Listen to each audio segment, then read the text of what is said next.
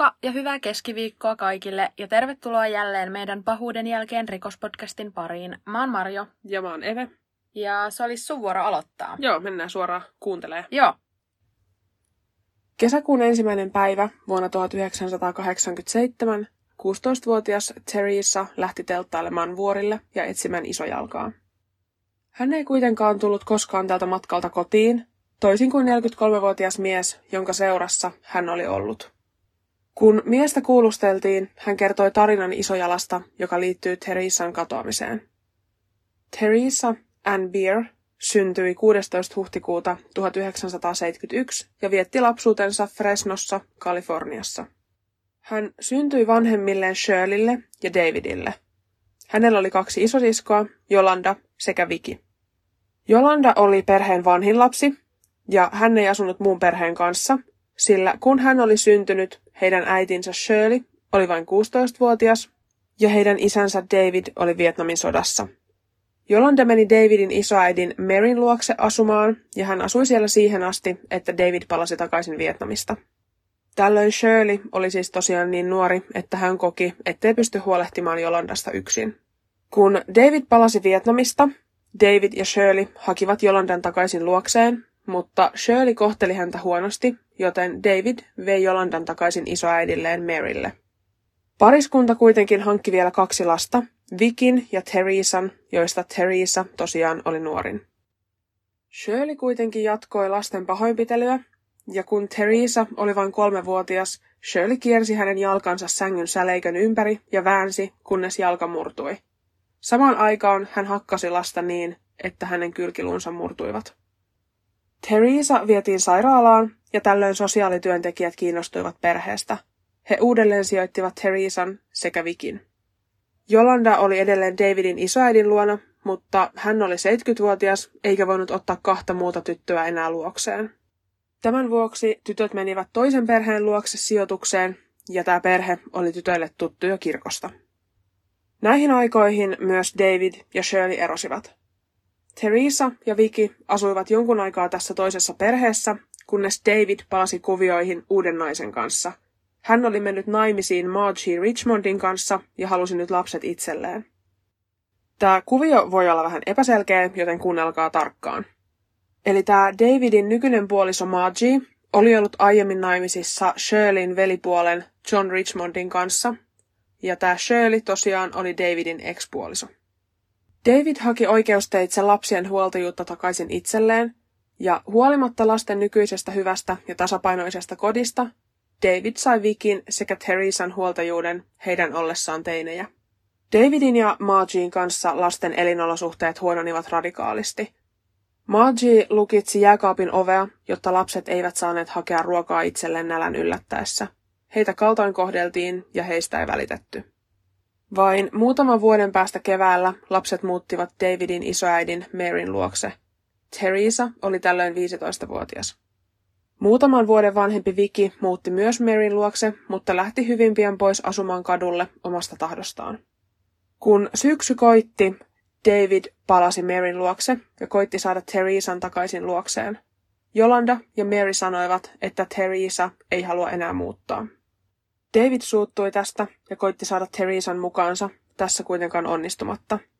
Teresa sai jäädä iso äitinsä Maryn luokse, mutta ei kovin pitkäksi aikaa.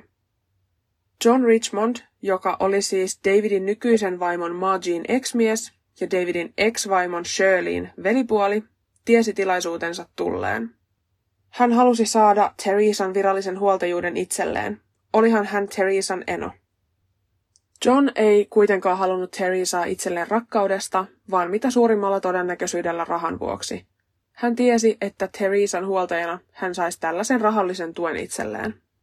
John oli myös poliiseille tuttu lempinimellä Sokea Johnny. Johnin ulkonäköä kuvaltiin Roy Orbisonin ja James Deanin sekoitukseksi. Hänellä oli tummat lasit ja taakse kammattu tukka. John oli tosiaan myös menettänyt näkönsä ja näön menetyksestä liikkui kahta eri tarinaa. Ensimmäisessä versiossa hän menetti näkönsä pelatessaan venäläistä rulettia ja ampumalla itseään. Toisessa versiossa hän ampui itseään, kun nuori nainen oli torjunut hänet. Joidenkin mielestä John ei ollut kokonaan sokea, vaan olisi nähnyt jotain, mutta väitti olevansa sokea, jotta hän saisi etuuksia ja häntä kohdeltaisiin paremmin. Kuin ihmeen kaupalla Theresan huoltajuus myönnettiin Johnille. Johnilla oli myös ennestään lapsia. Hänellä oli kaksi tytärtä, jotka asuivat hänen ex-vaimonsa Margin ja Theresan isän Davidin luona. Johnin luona puolestaan asui kaksi poikaa, jotka olivat mitä luultavimmin hänen ja hänen uuden vaimonsa, joka työskenteli prostitoituna, niin heidän yhteisiä. Johnilla oli itse asiassa myös tyttöystävä, 17-vuotias Tammy. Teresa oli Johnin luona todella omiin oloihinsa vetäytyvä. Hän oli useasti yksin omassa huoneessaan.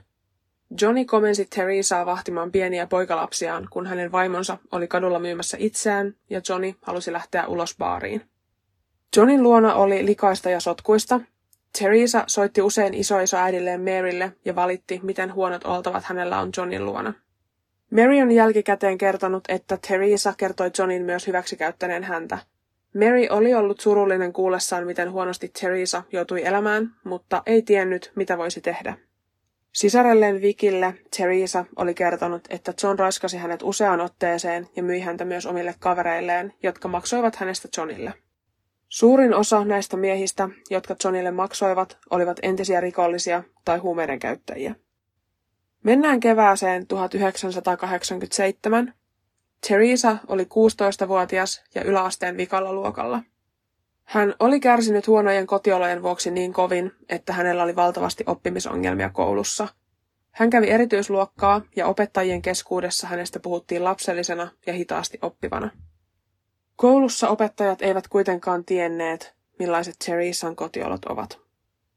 Ensimmäinen kesäkuuta 1987 aamulla John avasi oven tuttavalleen Skip Welchille. Hän oli 43-vuotias mies, joka tarjoutui viemään Teresan kouluun, eikä John pistänyt tätä pahakseen. Puolen päivän aikaan koulusta soitettiin Johnille ja kerrottiin, että Teresa ei ole koulussa. John valehteli ja sanoi, että Teresa oli kotona kipeänä. Tosiasiassa hän ajatteli etsivänsä Skipin ja selvittävänsä Teresan sijainnin. Kun John ei löytänyt Teresaa eikä Skipiä mistään, hän ilmoitti Teresan kadonneeksi illalla puoli kymmenen aikaan. Tähän väliin mä voin hieman kertoa Skipistä. Hänen oikea nimensä oli Russell Welch, mutta kaikki tunsi hänet Skipinä. Hän oli lähes pakkomielteinen isojalasta. Hän vietti aikaansa metsissä ja tutki isojalkaa. Hän kävi asiantuntijoiden luona uusien kuvien ja muiden todisteiden, kuten esimerkiksi luiden kera, ja koitti saada vahvistusta, että isojalka on olemassa. Hänet kuitenkin tyrmättiin joka ikinen kerta. Skipin vaimo oli kuollut vuonna 1975 huumeiden yliannostukseen ja oli ihan yleisesti tiedossa, että myös Skip käytti huumeita ja tarjosi niitä nuorille naisille. Lähteiden mukaan Teresa ja Skip olivat suunnitelleet, että lähtevät yhdessä vuorille etsimään isojalkaa. Teresa oli kertonut koulussa kavereilleen, että ei tule kouluun kesäkuun ensimmäinen päivä, vaan lähtee vuorille. Hän ei ollut kertonut tästä suunnitelmasta Johnille, vaan he olivat keksineet Skipin kanssa valheen, että Skip tarjoutuu viemään hänet kouluun, jolloin he tosiasiassa suuntaavat vuorille.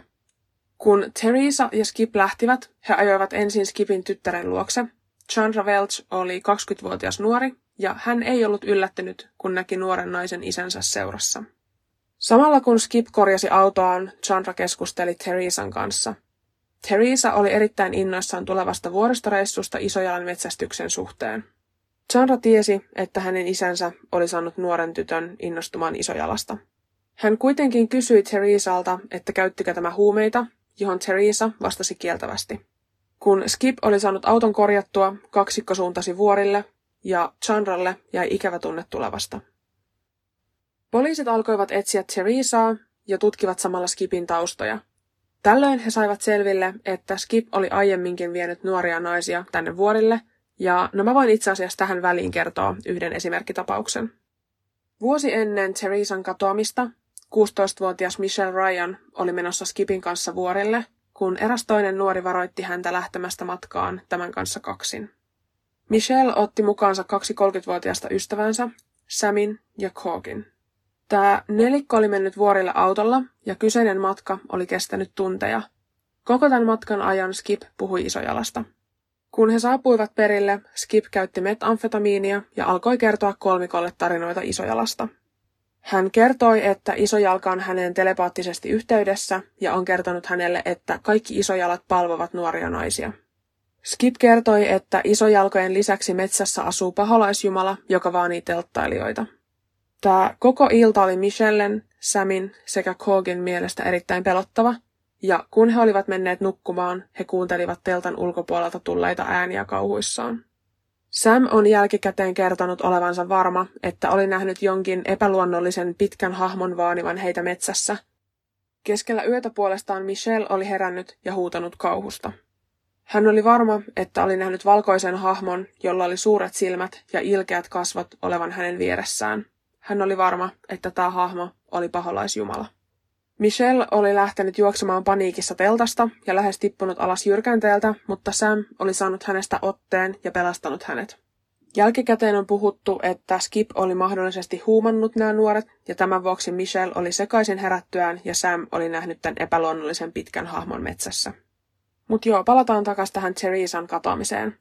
Eli poliisi keskusteli Skipin tyttären Chandran kanssa, joka kertoi, että oli nähnyt Theresan isänsä seurassa matkalla vuorille. Reilu viikko Theresan katoamisen jälkeen Skip löydettiin. Hän oli majaillut äitinsä luona. Hänet haettiin kuulusteluihin, jossa hän kertoi, että oli vienyt Theresan kouluun ja jäänyt itse kaupungille pyörimään. Kuulustelijat kertoivat, että hänet oltiin nähty vuorilla, jonka jälkeen hän sanoi, että vei Theresan kouluun, mutta ajoi yksin tänne vuorille. Hän myös sanoi, ettei koskaan menisi nuorten tyttöjen kanssa vuorille, sillä siellä olisi heille liian vaarallista. Lopulta poliisi kertoi, että Chandra oli kertonut heille nähneensä Theresan, joten he tiesivät jo totuuden.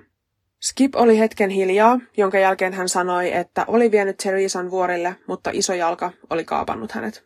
Kun poliisit pyysivät totuutta, Skip sanoi uudestaan, että oli vienyt Theresan vuorille ja tänne metsään, mutta täällä metsässä Teresa oli nähnyt paholaisen, joka oli ottanut tämmöisen nuoren, vaaleahiuksisen naisen olomuodon ja Teresa oli karannut tämän hahmon kanssa metsään.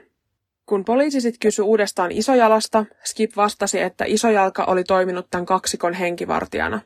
Hän myös kertoi, että Teresa ei halunnut palata kotiin huonoihin oloihin, kun tässä isojalkojen ja paholaisten yhteisössä on niin hyvä olla.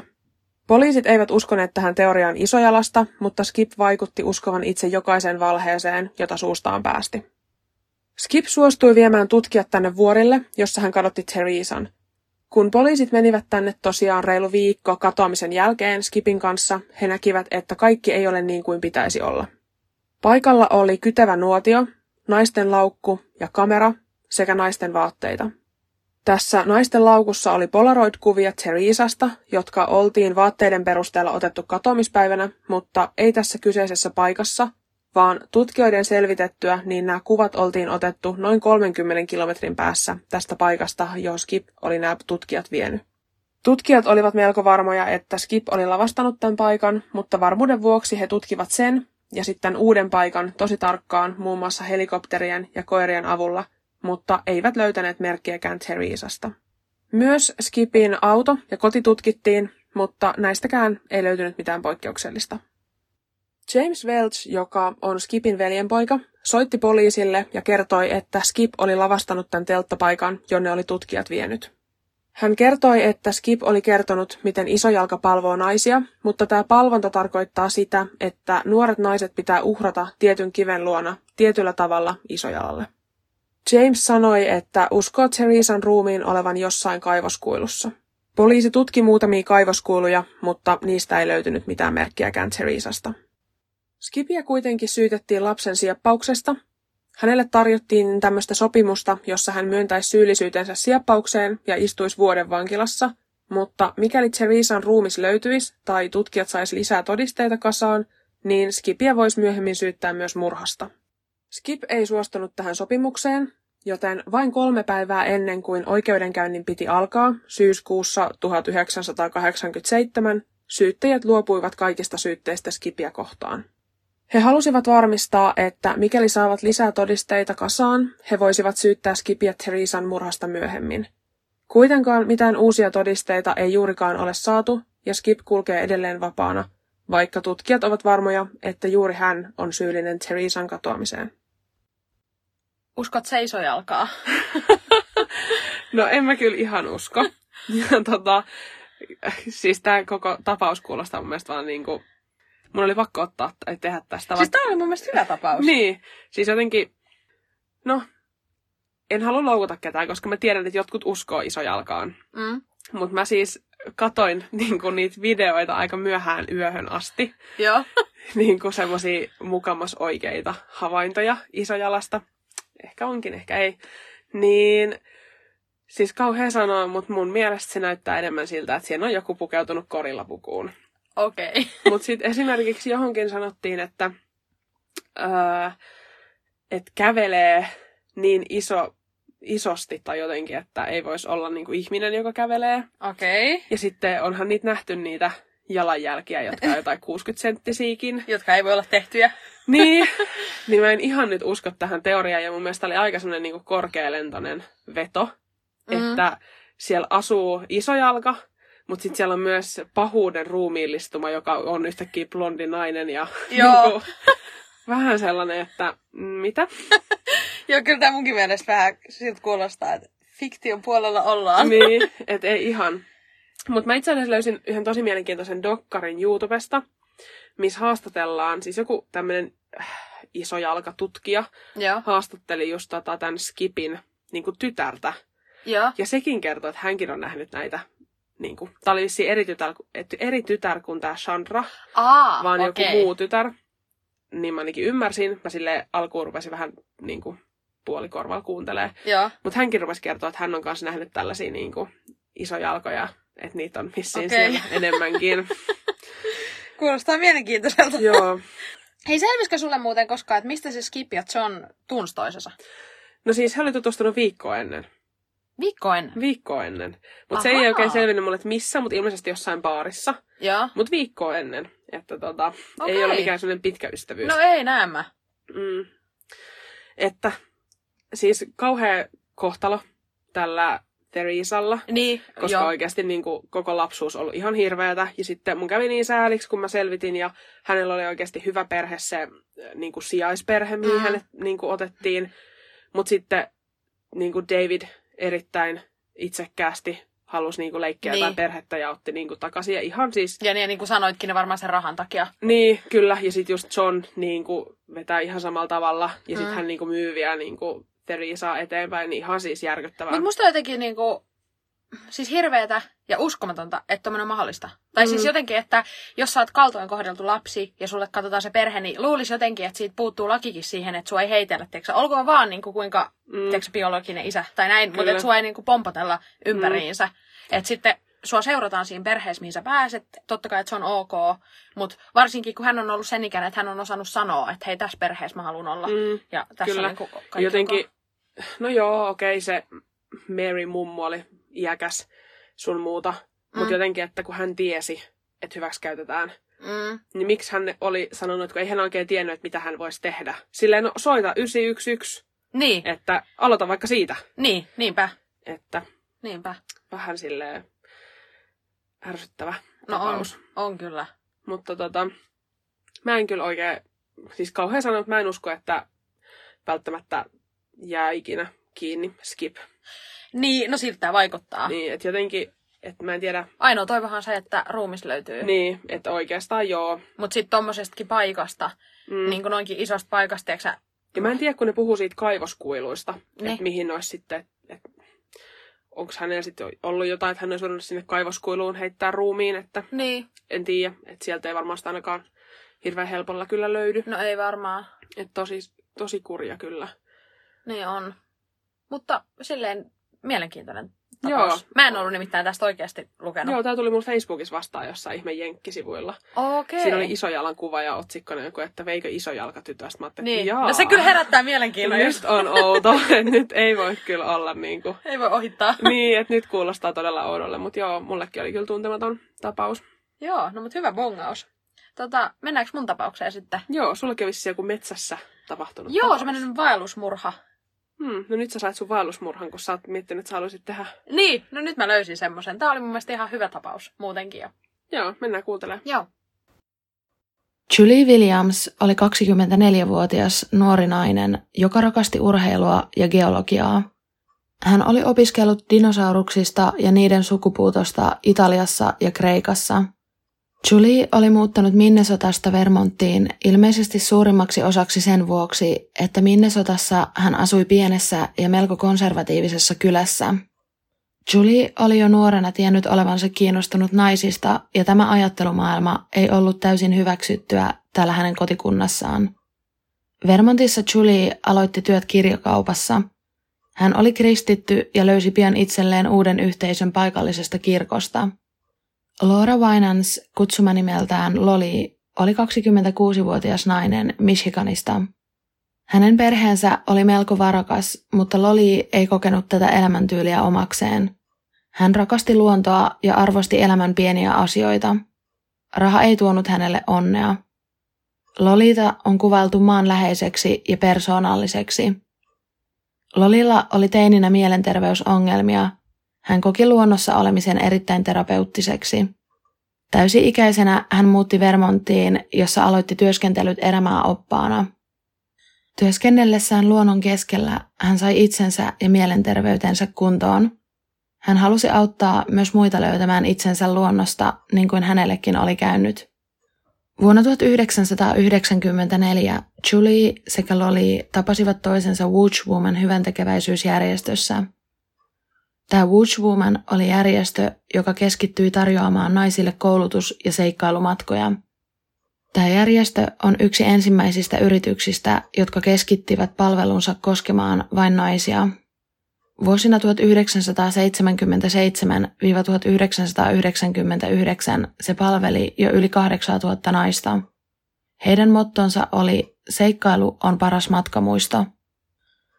Julie ja Loli tosiaan osallistuivat tähän Wooch Womanin järjestämään seikkailuretkeen ja he nukkuivat samassa teltassa kolmannen naisen kanssa. Julie ja Loli huomasivat heti, miten mukavaa heillä oli keskenään – Juttu luisti ja he keskustelivat nuotion ääressä pitkälle yöhön. Kun oli kotiinpalun aika, kaksikko sopi, että he aloittaisivat etäsuhteen. He näkivät lähinnä viikonloppuisin ja tuolloin he menivät ulos luontoon ja telttailemaan.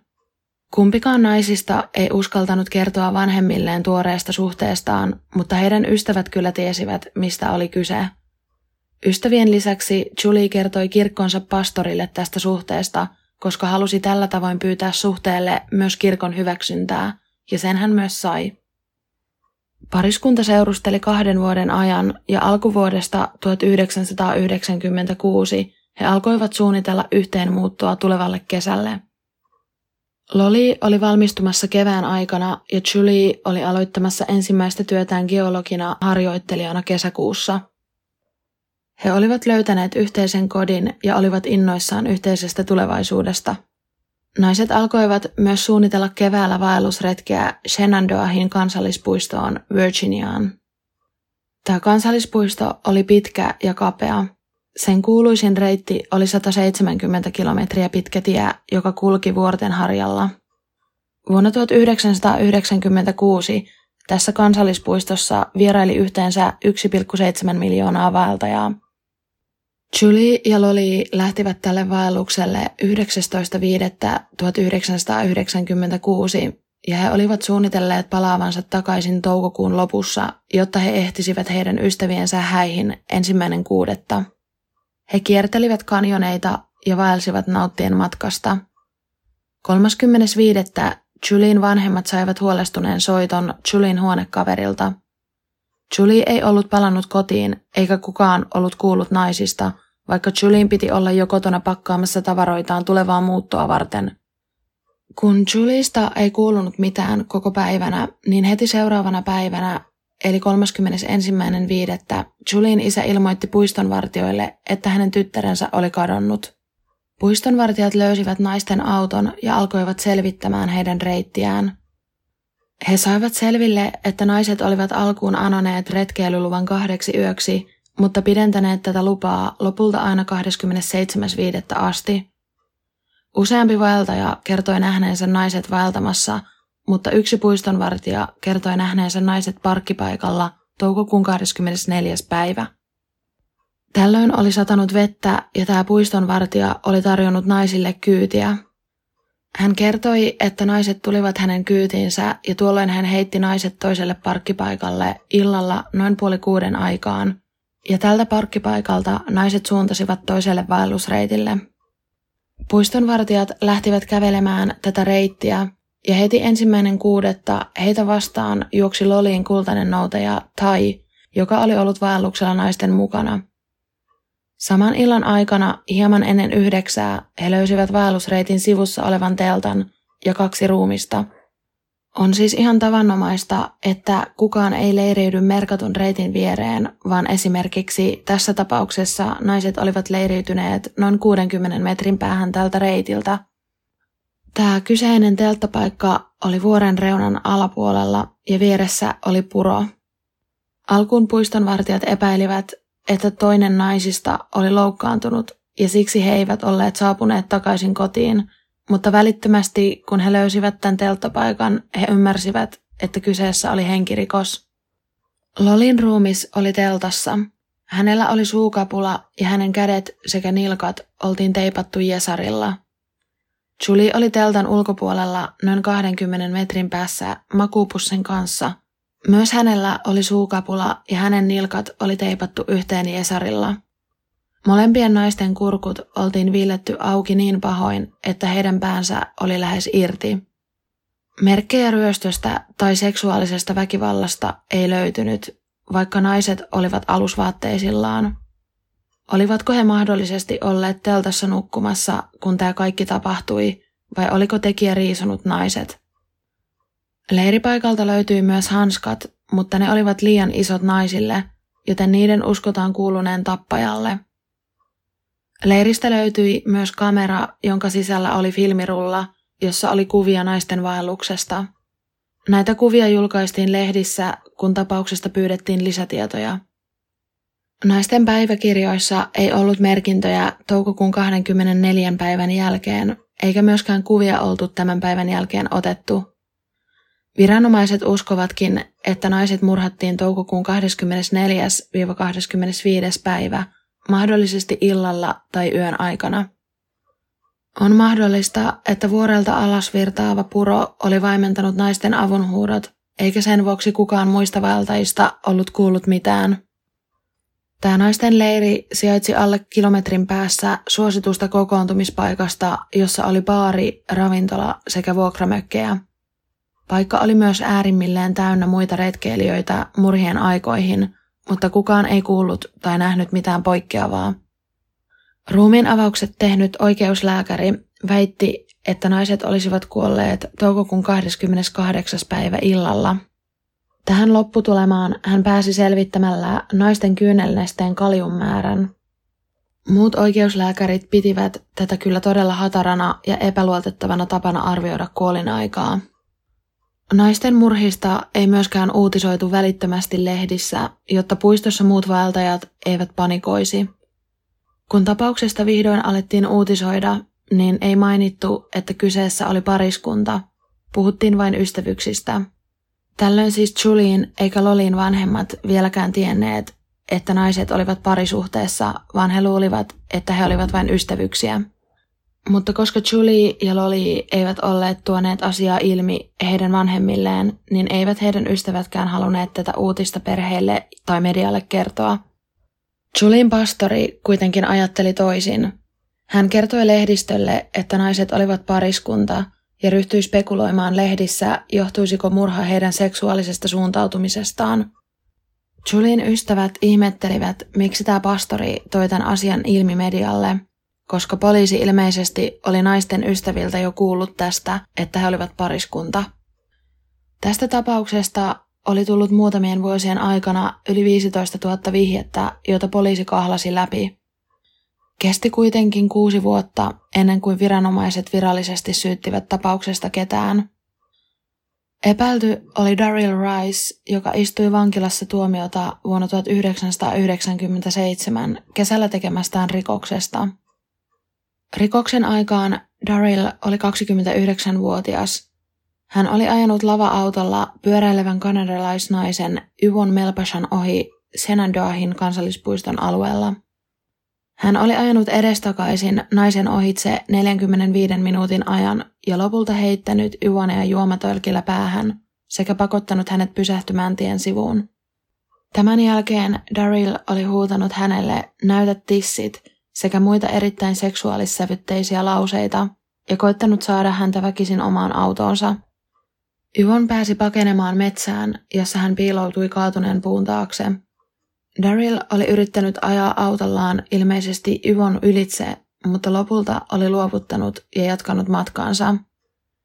Yvon lähti etsimään ihmisiä ja pyysi apua puiston vartijalta, joka ilmoitti muille puiston vartioille, että heidän tulisi vahtia uloskäyntejä. Yvon kertoi yksityiskohdat autosta ja kuljettajasta, jotka oli painanut mieleensä. Hetken kuluttua puiston yhtä uloskäyntiä kohti ajoi turistibussi, ja tämän turistibussin perässä oli auto, joka sopi Yvonnen kuvailuihin, mutta muutamat yksityiskohdat eivät täsmänneet. Yvon oli kertonut, että autossa ei ollut rekisterikilpiä, mutta tässä autossa oli ja lisäksi kuskilla oli erilainen paita päällä. Yvon meni paikalle ja sanoi, että henkilö oli sama, mutta hänellä oli eri paita päällä. Selvisi, että ennen tätä tapahtumaa Daryl oli poistanut autostaan rekisterikilvet ja heti kun hän pakeni rikospaikalta, hän vaihtoi paidan ja laittoi rekisterikilvet takaisin paikalleen. Yvonen kuvailema paita löytyi hänen penkkinsä alta. Kun hänen autonsa tutkittiin, sieltä löytyi nippusiteitä, nailonköyttä sekä suojapressua. Daryl myönsi syyllisyytensä kidnappauksen yritykseen ja liittovaltion tuomioistuin tuomitsi hänet 11 vuoden vankeuteen. Tämän jälkeen viranomaiset alkoivat kuitenkin kiinnostua hänestä jopa hieman enemmän. Olisiko Daryl myös Julien sekä Lolin murhien takana? Tapausta tutkittiin seuraavien viiden vuoden ajan, kunnes lopulta vuonna 2002 viranomaiset olivat valmiita syyttämään häntä Lolin sekä Julien murhista. Daryl oli tosissaan tuolloin vankilassa tästä Yvon kidnappausyrityksestä. Muut vangit alkoivat puhua Darylista vartioille ja näitä kertomuksia käytettiin todistusaineistona. Yksi vangeista kertoi, että Daryl oli myöntänyt tappaneensa Julien sekä Loliin ja kuvellut tapahtumia seuraavasti. Saavuin heidän leirilleen ja kysyin, oliko naisilla miesystäviä. Tuolloin naiset kertoivat seurustelevansa keskenään. Tämän lauseen jälkeen päätin raiskata naiset. Sidoin heidät ja päätin ensin satuttaa toista naisista, jotta toinen pelästyisi ja olisi yhteistyökykyisempi. Toinen naisista alkoi käpertyä minua vasten ja tuolloin viilsin hänen kurkkunsa auki. Vangit myös kertoivat, miten Daryl kommentoi tapausta sanomalla, että naiset ansaitsivat kuolla, koska he olivat homoseksuaaleja, ja että naisia oli helpompi pahoinpidellä, koska he olivat haavoittuvaisempia kuin miehet. Fyysisiä todisteita Daria vastaan ei ollut esittää, mutta puiston kameroista nähtiin, miten Daryl meni puistoon toukokuun 25. päivä sekä toukokuun 26. päivä. Syyttäjä kertoi, että 25.5. kahdeksan aikaan illalla Daryl olisi mennyt puistoon ja mahdollisesti tappanut naiset. 26. toukokuuta hän olisi palannut katsomaan ruumiita, niin kuin joskus murhaajat tekevät. Puolustus ei pitänyt tätä todennäköisenä, vaan sanoivat, että Daryl tuli nauttimaan kauniista päivästä luontoon. Daryl kielsi ollensa puistossa 24.5. ja häntä ei sisäänkäynneistä kuvaavista kameroista myöskään näkynyt. Yksi kameroista oli kuitenkin epäkunnossa, joten on mahdollista, että Daryl meni juuri tästä sisäänkäynnistä silloin puistoon. Tämä sisäänkäynti oli kaikista lähimpänä naisten telttapaikkaa ja lähellä Darlin isän omistamaa asuntoa, jossa Darli ajoittain yöpyi. Daryl itse kiisti olleensa kansallispuistossa 25. sekä 26. toukokuuta, vaikka näistä oli todisteena kuvamateriaalia. Hän myönsi olleensa kansallispuistossa ensimmäinen kesäkuuta ystäviensä kanssa, ja myös tämä näkyi kameratallenteissa. Suurin väittelyn aihe syyttäjän ja puolustuksen välillä oli kuolinpäivä, Viranomaiset uskoivat, että naiset olivat kuolleet 24-25.5., kun taas oikeuslääkäri väitti, että kuolema olisi tapahtunut 28. päivä. Syyttäjän osalta tämä epäselvyys tuotti suuria ongelmia. Rikospaikalta löytyneistä ruumiista ei oltu myöskään otettu minkäänlaisia hyönteisnäytteitä, koska esimerkiksi Julien ruumis oli ollut ulkona mahdollisesti viikon ajan. Ruumiiseen ilmestyvät tuholaiset olisivat voineet olla ainoa luotettava tapa analysoida kuolinaikaa, mutta koska näytteitä ei kerätty, jäi tarkka kuolinaika selvittämättä. Pariskunnan retkeilylupa kuitenkin umpeutui 27. toukokuuta aamulla ja Juliella oli tapaaminen 29. toukokuuta, eli heidän olisi ollut pakko lähteä kansallispuistosta 27. päivä, jotta he olisivat olleet kotona 28. päivä illalla. Loppuvuodesta vuonna 2003 tuli ilmi yksi seikka, joka poisti epäilyt Darlin harteilta. Tähän päivään asti syyttäjät luulivat, että ainoa DNA-todiste, joka rikospaikalta löytyi, oli sellainen, josta pystyttiin arvioimaan tekijän sukupuoli, joka tämän näytteen perusteella oli mies. Selvisi kuitenkin, että Jesarissa, jolla oltiin sidottu Lolin ranteet, oli hius, joka oltiin otettu talteen ja asetettu kalvalle odottamaan analysointia, mutta tämä analysointi oltiin jostain syystä jätetty tekemättä. Tämä hius löytyi, kun todisteita käytiin uudestaan läpi Darlin oikeudenkäynnin aikana. Kun tämä hius sitten analysoitiin, niin siinä hiuksessa ei ollut jäljellä karvatuppea, joten hiuksen täysi analysointi oli mahdotonta, mutta siitä pystyttiin sanomaan, että se on yhteensopiva 42 prosenttiin miesväestöstä, mutta Daryl ei kuulunut tähän prosenttimäärään. Eli hius ei ollut peräisin Darilta. Puolustus otti tästä koppia ja he sanoivat, että tämä viimeistään rajaa Darin pois epäiltyjen listalta. Lopulta hallitus päätti, että syyttäjällä ei ole tarpeeksi näyttöä Darylin syyllisyydestä ja kaikista syytteistä häntä kohtaan luovuttiin helmikuussa vuonna 2004. Häntä voitaisiin kuitenkin syyttää naisten murhista uudestaan, mikäli uusia todisteita ilmenisi. Daryl on vuosien aikana käynyt vankilassa ja vapautunut vankilasta useita kertoja. Hän on syyllistynyt muun muassa huumausainerikoksiin ja itse asiassa elokuussa vuonna 2020 hän joutui jälleen vankilaan yhdeksäksi kuukaudeksi. Julien ja Lolin tapaus on edelleen FBIn tutkinnassa, mutta heillä ei ole epäiltyjä tapauksen suhteen. Mitä sä uskot, että tässä on käynyt? Kyllä mä jotenkin kallistun siihen, että Daryl olisi syyllinen, Mm. koska mun mielestä kaikki vaan viittaa siihen. Vaikka nyt sitten ne poliisit saikin tuota tässä sovittua, tai sovittua, kun siis todistettua, että ei ole Mä ajattelin, että nyt muuttu tarina. ei, ei sopineet näin, vaan saikin siis uusia todisteita ja sitten kun ne katsoi sitä hiusta, mikä oli unohtunut se todiste. se hius nyt voi olla ihan kenen tahansa. Niin, nimenomaan. Just Eihän- se, että eihän se välttämättä ole murhaajan Niin, hius. Tuommoinen yleinen paikka. Ja Niin ja siis mistä sen tietää, mistä se on ottanut sen niin kuin, teipin Niin. alasen tyyliin. Tuosta Niin. auton takakontista, niin siellä nyt voi olla vaikka edellisen omistajan hius. Siis jotenkin... Niin siis joo joo, kyllä. Niin mun mielestä tässä kaikki muut taas puhuu vaan niin sen puolesta. Mm. Et toki siis, voihan tässä olla paljon sattumiikin, mutta mun mielestä vähän liikaa yhteen tapaukseen. Ja mä en ymmärrä, että miksi hän niin kuin, kieltää, että hän on ollut siellä, vaikka hänestä on kamerakuva, kun hän on mennyt sinne. En mäkään, Että mikä järki siinä niin koska kuin, kamerakuvastahan se näkyy. niin, että olisi sitten edes mieluummin niin kuin, keksinyt jotain muuta. niin, mitä, Niin niin, kuin, niin, mitä tekee Mm. mm. siellä, vaikka niin kuin valehdellut siitä. mm, Ja mun mielestä sekin on aika outoa, että yksi oikeuslääkäri sanoo, että katsotaan sieltä kyynelnesteestä se kuolinaika. Mutta sitten muut on sitä mieltä, että ei se onnistu siitä, Mm. vaan että katsotaan niiden ötököiden perusteella. Niin miksei sitä sitten katsottu? niin.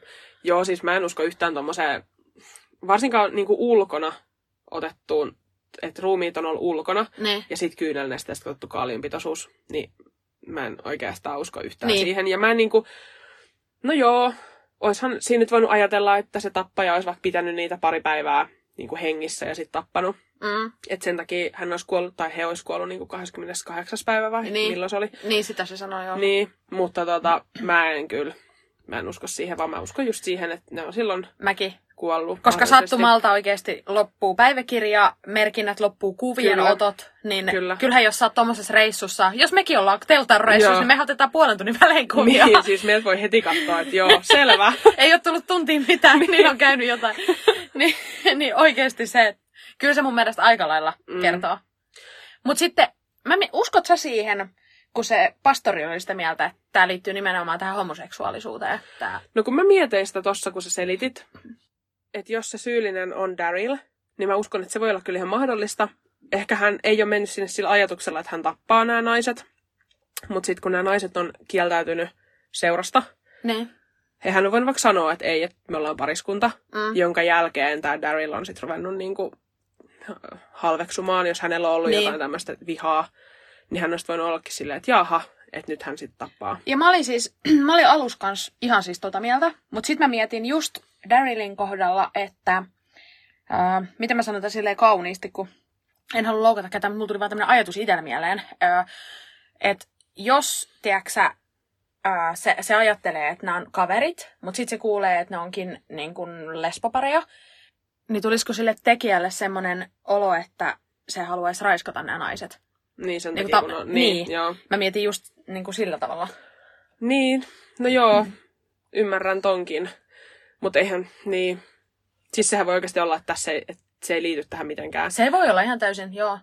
Mutta sitten tota, Jenkeissä on tämmöinen seksuaalivähemmistöjen yhdistys, joka on kans ollut sitä mieltä, että tämä voisi tämä rikos liittyä siihen homoseksuaalisuuteen. Mm. Mm. Mutta ihan- tiedä häntä. Niin, ja ihan siis aina on hirveä, jos murhataan ja, tai Mm. ylipäätään niin kuin riistetään henki, mutta mun mielestä tommonen, että jonkun seksuaalisen suuntautumisen takia, Sepä se. niin toi on aivan järkyttävää. Niin mustakin, että yritetään saada ihmiset semmoiseen muottiin, että Niin. täytyy olla jotain, jotta sä ansaitsit elää. Niin, se on Niin. mun mielestä, niin kuin, jos Ja tämä liittyy siihen, niin tapahtuu hirveätä. edelleen. Niin. Niin. ei tämä ole mikään silleen, että tämä nyt oli muutama vuosi sitten tapahtunut, että nykyään olisi asiat mitenkään paremmin. Niin, Et ei. ei todellakaan ole. Ei olekaan. Mm. Siis kyllähän edelleen vähemmistö, enkä puhu pelkästään niin kuin seksuaalisesta vähemmistöstä, Kyllä. vaan oli vähemmistö mikä tahansa, jos sä kuulut johonkin vähemmistöön tai sä oot erilainen, niin sua sorsitaan jollain tavalla. Mm. Kyllä. Niin se on mun mielestä kans väärin. Ja Niin. tuntuu silleen hirveältä, että sä et saa olla sitä, mitä sä haluut. Niin. Että kyllä sitä itse kokee vähän niin kuin, olevansa etuoikeutettu, kuuluu siihen enemmistöön. Niin, kyllä. Tässä tapauksessa joo. Niin, kyllä.